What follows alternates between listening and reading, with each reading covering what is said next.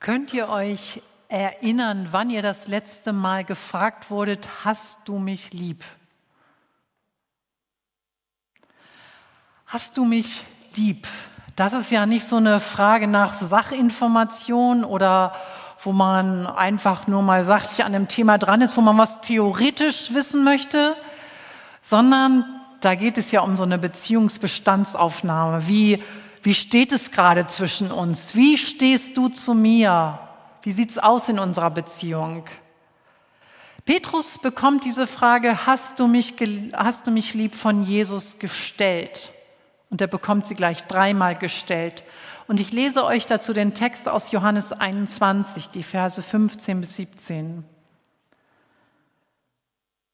Als sie gegessen hatten, sagte Jesus zu Simon Petrus, Simon, Sohn des Johannes, liebst du mich mehr als irgendein anderer hier? Petrus gab ihm zur Antwort, Ja, Herr, du weißt, dass ich dich lieb habe. Darauf sagte Jesus zu ihm, Sorge für meine Lämmer. Jesus fragte ihn ein zweites Mal, Simon, Sohn des Johannes, liebst du mich? Petrus antwortete, Ja, Herr, du weißt, dass ich dich lieb habe. Da sagte Jesus zu ihm, hüte meine Schafe. Jesus fragte ihn ein drittes Mal, Simon, Sohn des Johannes, hast du mich lieb? Petrus wurde traurig, weil Jesus ihn nun schon zum dritten Mal fragte, hast du mich lieb? Herr, du weißt alles, erwiderte er, du weißt, dass ich dich lieb habe. Darauf sagte Jesus zu ihm, Sorge für meine Schafe. Der Evangelist Johannes berichtet im 21. Kapitel in seinem Evangelium, was mit einigen Jüngern war nach der Auferstehung. Da berichtet er von sieben Männern, die Jesus am See Genezareth begegnen. Fünf von ihnen werden namentlich genannt und einer davon ist Petrus. Die Männer hatten Jerusalem verlassen und sie waren ganz sicher immer noch verwirrt, irritiert, unsicher über das, was sie erlebt hatten. Unser Herr ist am Kreuz hingerichtet worden und wir haben erlebt, wie unser Herr gestorben ist. Und danach ist er uns zweimal begegnet. Aber was jetzt kommt, ist uns immer noch nicht klar. Wie wird es denn weitergehen? Wie wird es denn mit uns jetzt weitergehen? Was sind die nächsten Schritte? Und so hatten sie Jerusalem verlassen und waren in ihre Heimat zurückgekehrt. Zurückgekehrt, weil sie nicht wussten, wie die nächsten Schritte vorwärts für sie aussehen sollten. Deshalb waren sie zurückgekehrt an den Ort, den sie kannten, wo sie zu Hause waren, dort am See Genezareth. Und sie waren zurückgekehrt an Aufgaben, an Tätigkeiten, die sie kannten. Sie wussten, wie man fischt. Und das kennen wir auch. Manchmal wählen wir den Schritt zurück, ziehen uns erstmal zurück, weil wir nicht wissen, was uns da vorne erwartet, weil wir eigentlich von dem überfordert sind, was gerade hinter uns liegt. Im Moment stranden wahnsinnig viele Menschen in Deutschland, flüchten sich nach Deutschland. Hinter ihnen liegt Grauen und sie wissen noch nicht, was vor ihnen liegt. Sie sind überfordert von dem.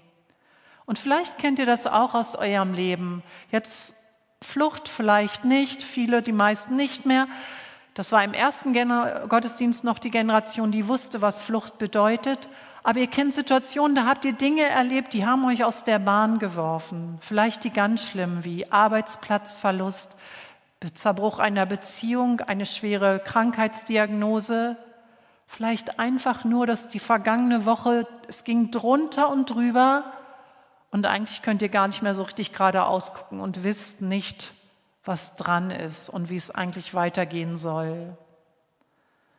Diesen Männern dort am See Genezareth half es, erstmal zurückzukehren und zu sagen, okay, erstmal da wieder sein bei dem, was wir kennen. Und so machten sie sich da dran und gingen fischen, gingen an eine Tätigkeit, wo sie wussten, okay, damit können wir umgehen.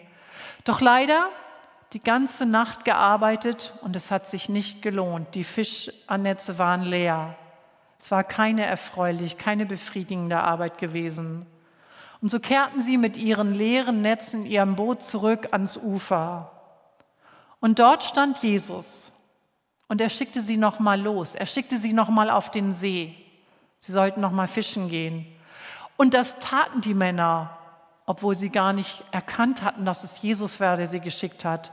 Und es ist für mich auch so ein Zeichen dafür, dass diese gestandenen Männer, die waren eigentlich noch so durch den Wind und von ihrem Leben überfordert, dass sie sagten, okay, ziehen wir halt noch mal los.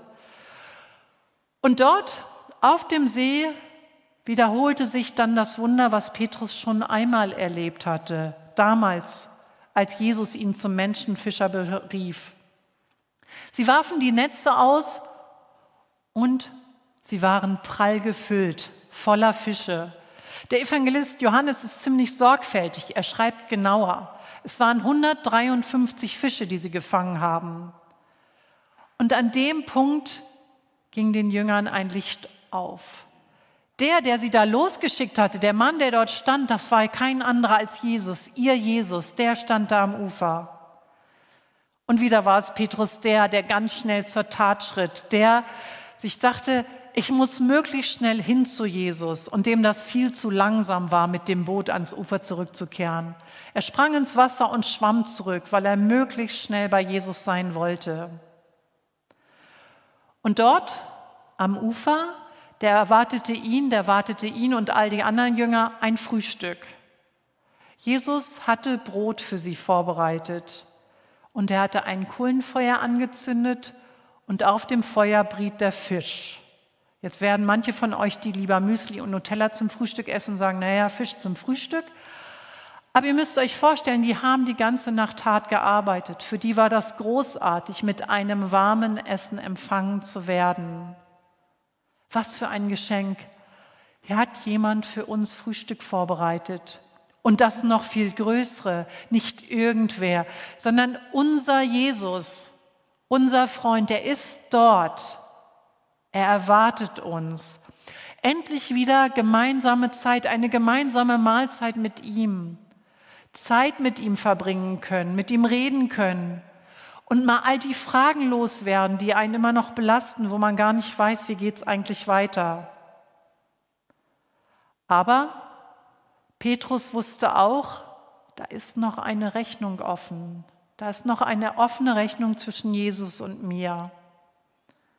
Jesus hatte sehr, sehr klar im Bewusstsein, dass er der war, der vor gerade erst kurzem den Herrn verleugnet hatte. Da hatte er gesessen am Feuer des hohen Priesters und war gefragt worden, du bist doch auch einer von denen, die zu Jesus gehören.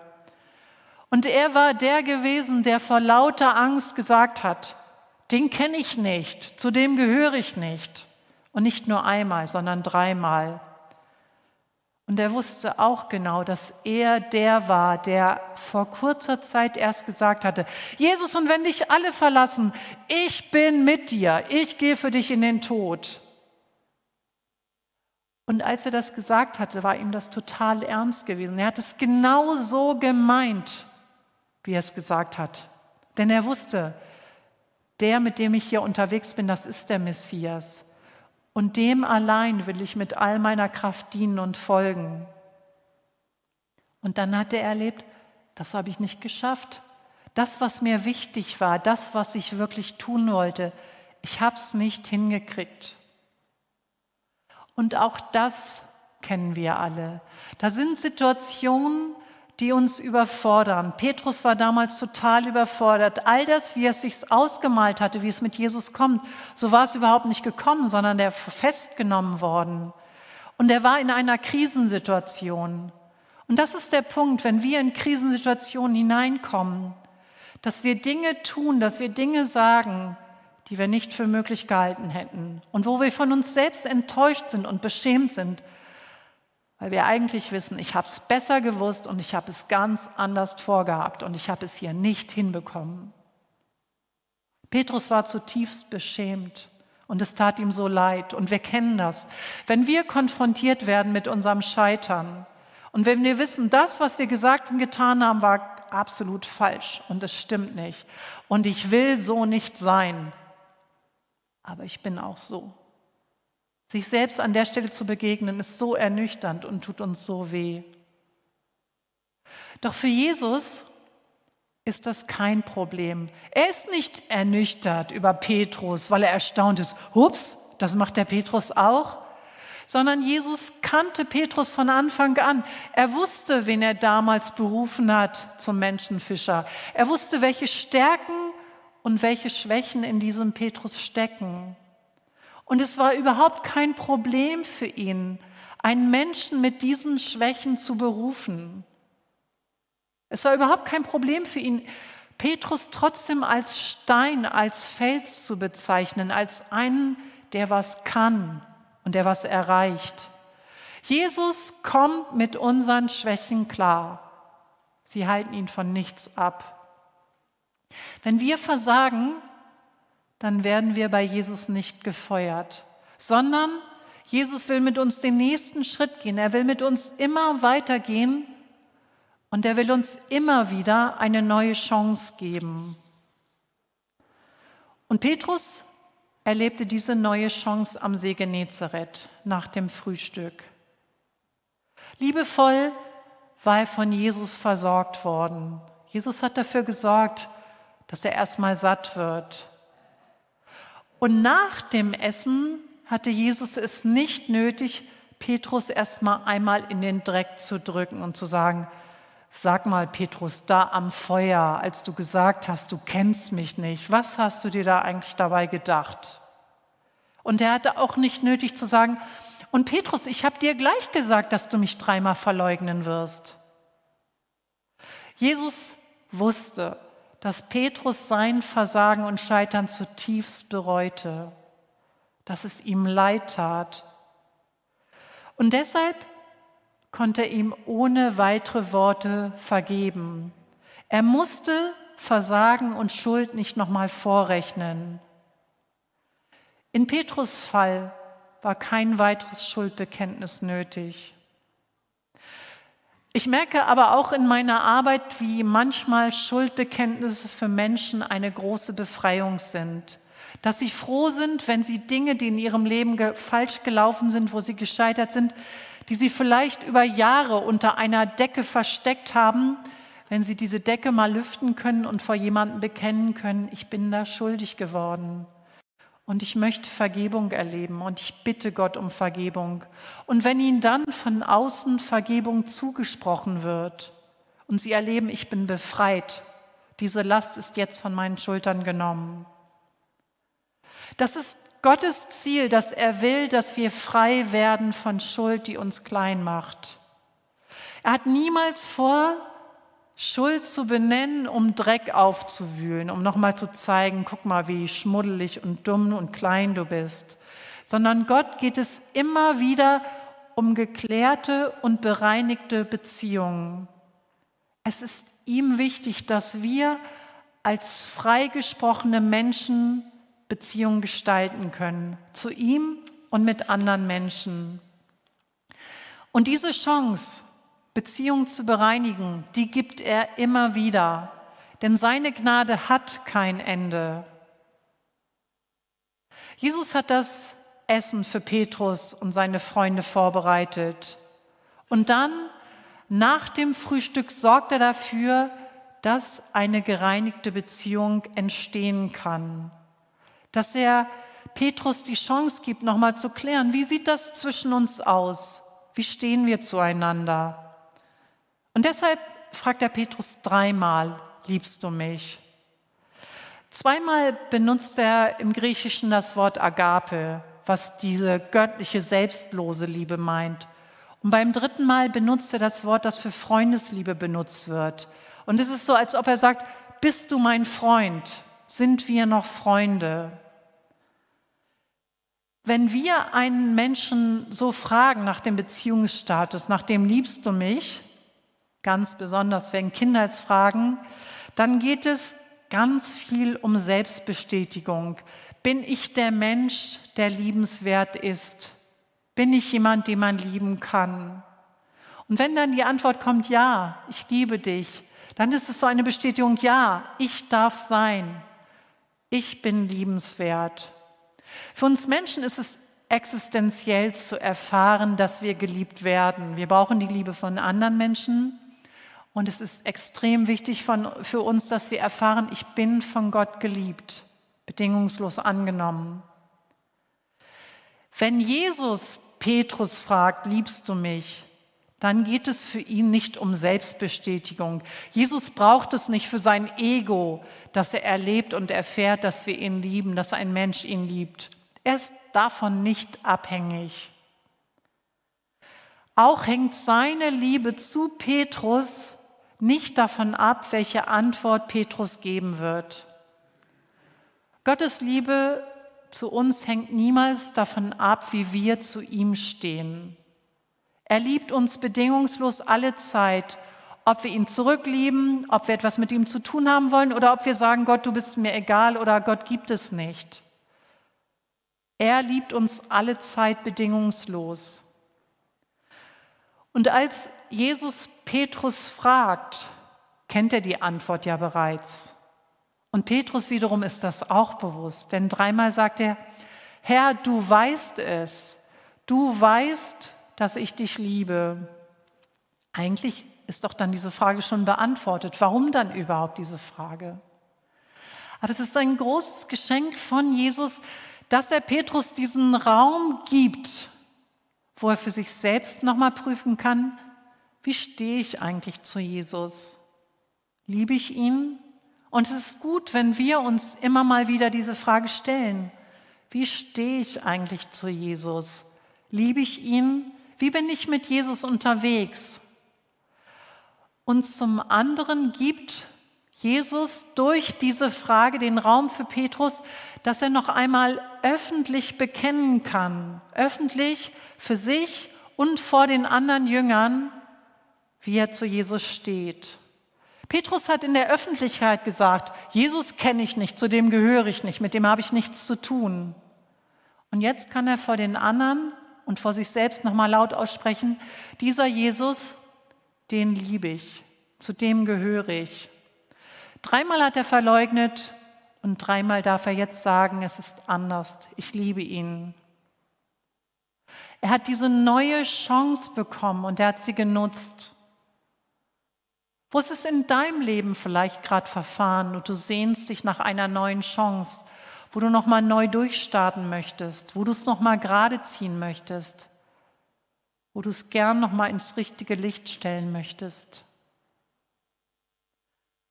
Petrus wird mit der Situation am Feuer vor dem Palast des Hohen Priesters, wo er nicht gesagt hat, ich gehöre zu Jesus, mit der Situation wird er bis an sein Lebensende leben müssen. Und er wird sich immer mal wieder daran erinnern. Es gehört zu seiner Biografie. Aber es ist kein Punkt, der ihn weiterhin in die Ecke der Schuldigen und der Sünder schrücken kann. Denn er hat an diesem Punkt jetzt nochmal gerade rücken können und es ins richtige Licht stellen können. Und er muss sich nicht mehr dafür verhaften lassen, dass er damals gescheitert ist. Und dieser Teil seiner Geschichte ist jetzt eine große Chance für, für ihn. Denn zum einen kann er sich selbst realistischer einschätzen, weil er weiß, der Petrus bin ich auch. Und er hat so die Chance, nochmal neu der Gnade und Liebe Gottes zu begegnen, wie liebevoll Jesus mit ihm umgeht. Und es ist eine große Chance für ihn, dass er dadurch barmherzig wird und mit dem Versagen und Scheitern von anderen Menschen besser umgehen kann.